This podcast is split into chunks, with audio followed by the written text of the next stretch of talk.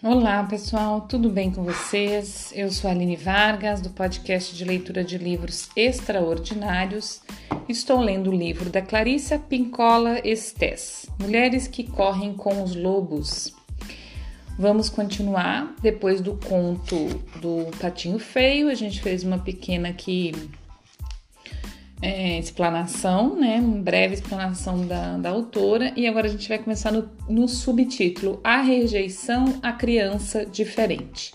Uma boa leitura e uma boa escuta para nós. A história, desculpa, na história, as diversas criaturas da comunidade examinam o patinho feio e, de um modo ou de outro, o declaram inaceitável. Na realidade, ele não é feio só não combina com os outros. É tão diferente que parece um feijão preto num balde de ervilhas. A mãe pata, a princípio, tenta defender esse patinho, que ela acredita pertencer à sua prole. Afinal, porém, ela fica profundamente dividida em termos emocionais e deixa de se importar com o filhote estranho. Seus irmãos e outros membros da comunidade atacam-no, bicam-no e o atormentam. Sua intenção é a de fazer com que ele fuja, e o patinho feio sente um aperto no coração por ser rejeitado por sua própria gente.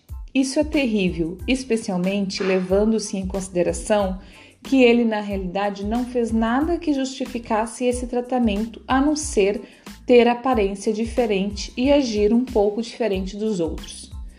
Para dizer a verdade, temos nesse caso, antes mesmo que a criatura chegue à adolescência, um patinho com um enorme complexo psicológico. As meninas que demonstram ter uma, uma forte natureza instintiva muitas vezes passam por sofrimentos significativos no início da vida.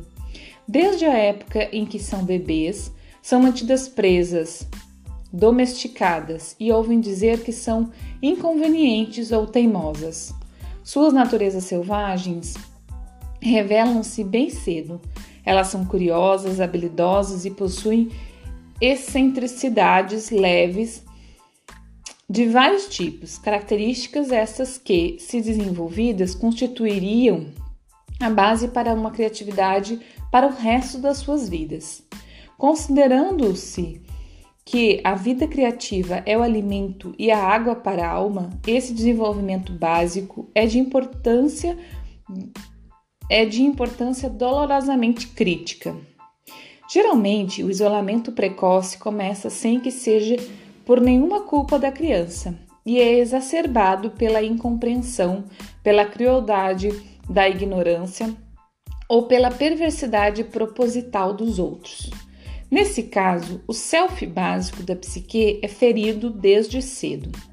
Quando isso acontece, a menina começa a acreditar que as imagens negativas dela mesma, refletidas pela família e pela cultura que vive, não são só totalmente verdadeiras, mas também totalmente isentas de preconceito, de influência da opinião e de preferências pessoais.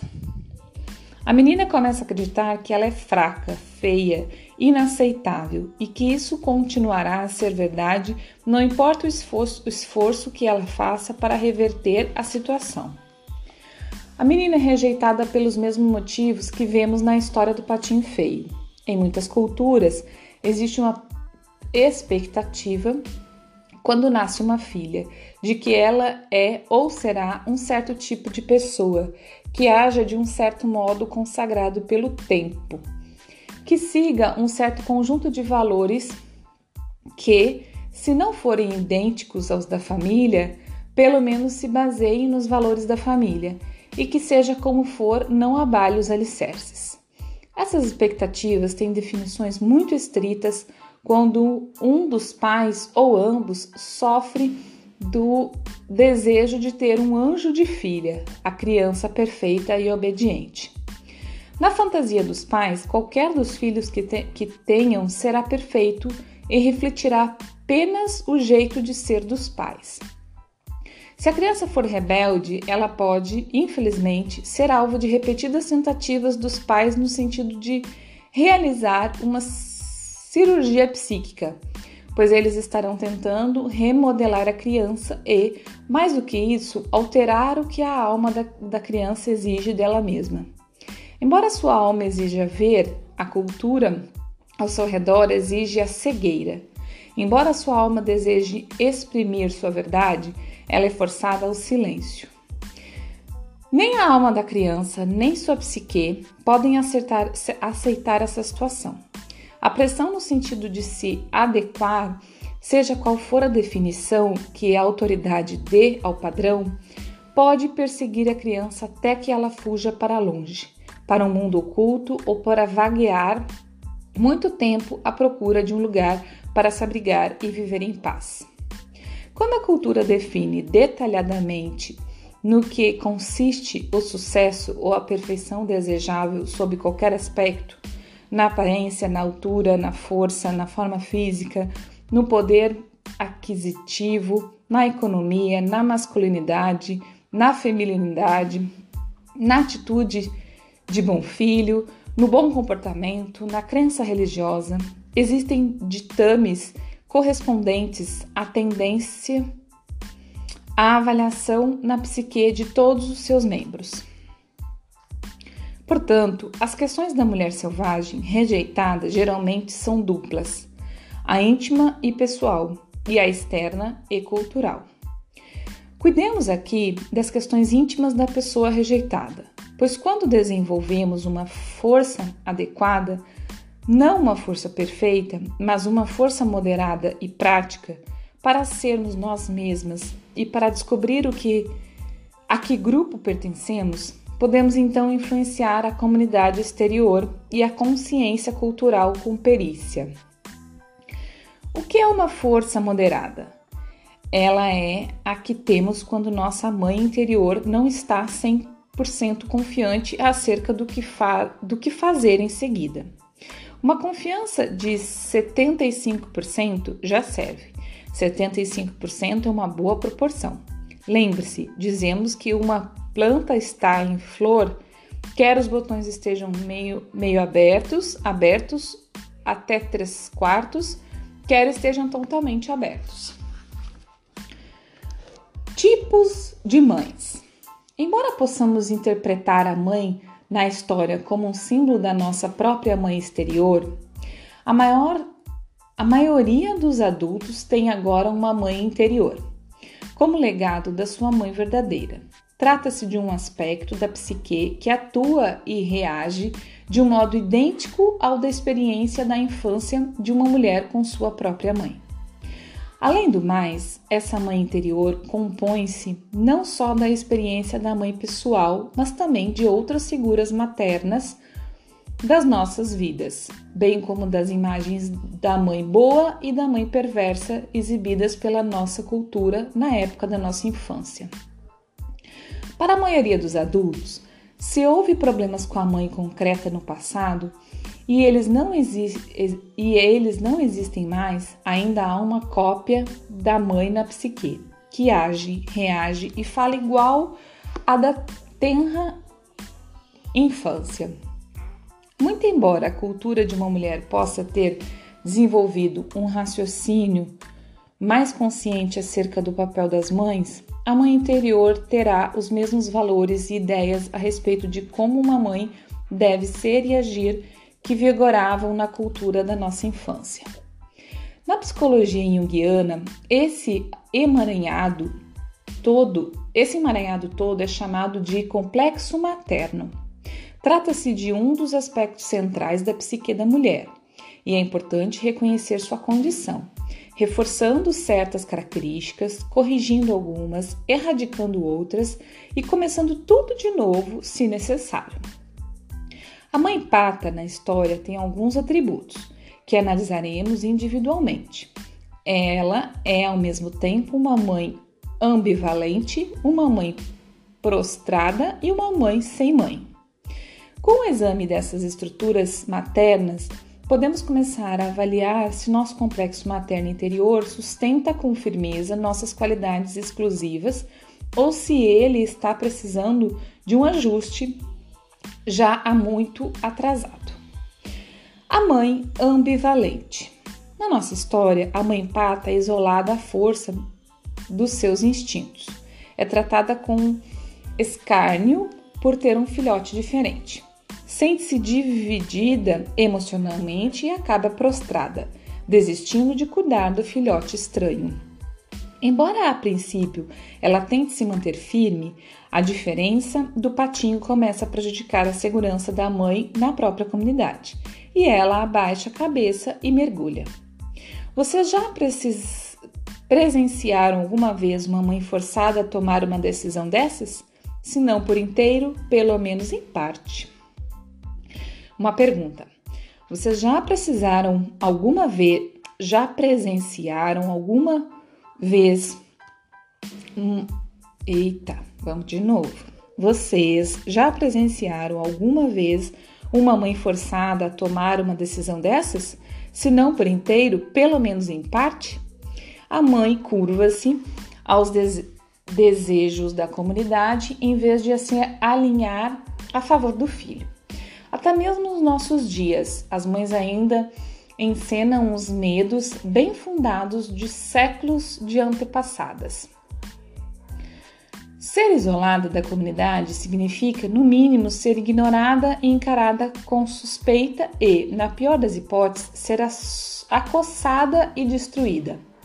A mulher que vive num ambiente semelhante irá tentar moldar a filha para que esta haja de modo conveniente no mundo objetivo. Nesse caso, tanto a mãe quanto a filha estão divididas. Na história do patinho feio, a mãe pata está dividida em termos psíquicos e isso faz com que seja puxada em diversas direções diferentes, o que é a própria definição da ambivalência. Qualquer mãe que tenha estado sob fogo cruzado a reconhecerá. Uma direção é o seu próprio desejo de ser aceita pela comunidade. Outra é o instinto de autopreservação. Uma terceira é o medo de que ela e o filhote venham a ser castigados, perseguidos ou mortos pela comunidade. Esse medo é uma reação normal a uma ameaça anormal de vivência física ou psíquica, a quarta força é o amor instintivo da mãe pelo filho e a preservação desse filho.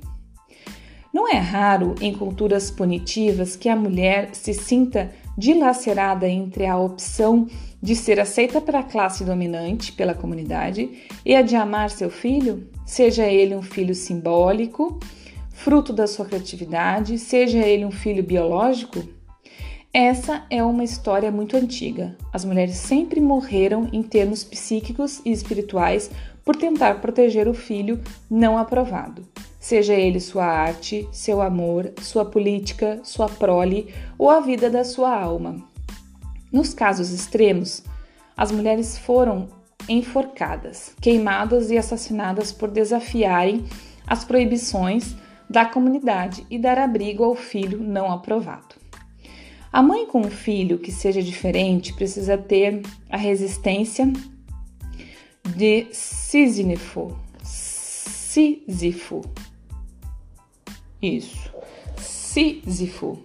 A aparência temível dos ciclo ciclopes e a intensibilidade de Caliban, Caliban para enfrentar uma cultura perversa. As condições culturais mais destrutivas para o nascimento e a vida de uma mulher são aquelas que insistem em obediência sem consulta à própria alma, aquelas sem carinhosos rituais de absolvição, aquelas que forçam a mulher a escolher entre a alma e a sociedade, aquelas nas quais a compaixão é segregada pelas classes econômicas ou por sistemas de castas em que o corpo é visto como algo que precisa ser purificado, ou como um santuário a ser regulamentado por decreto, nas quais o novo, o incomum e o diferente não geram prazer, mas nas quais a curiosidade e a criatividade são punidas e censuradas em vez de recompensadas, ou recompensadas apenas quando não é apenas quando não se é mulher, nas quais são perpet... nas quais são perpetrados contra o corpo atos dolorosos que são chamados de sagrados, ou nas quais a mulher é castigada injustamente, como diz Alice Miller, sucintamente para seu próprio bem, nas quais a alma não é reconhecida como um ser por seus próprios méritos. Deixa, ah, eu vou terminar essa aqui que depois a gente tem a mãe prostrada. Aí eu termino o episódio de hoje.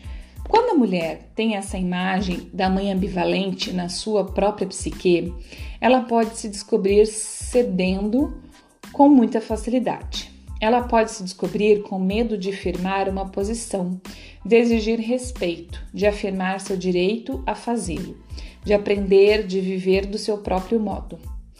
Quer essas questões tenham origem numa imagem interna, quer numa cultura externa, para que a função da maternidade supere restrições desse tipo, ela deveria ter algumas qualidades ferozes, qualidades que, em muitas culturas, são consideradas masculinas.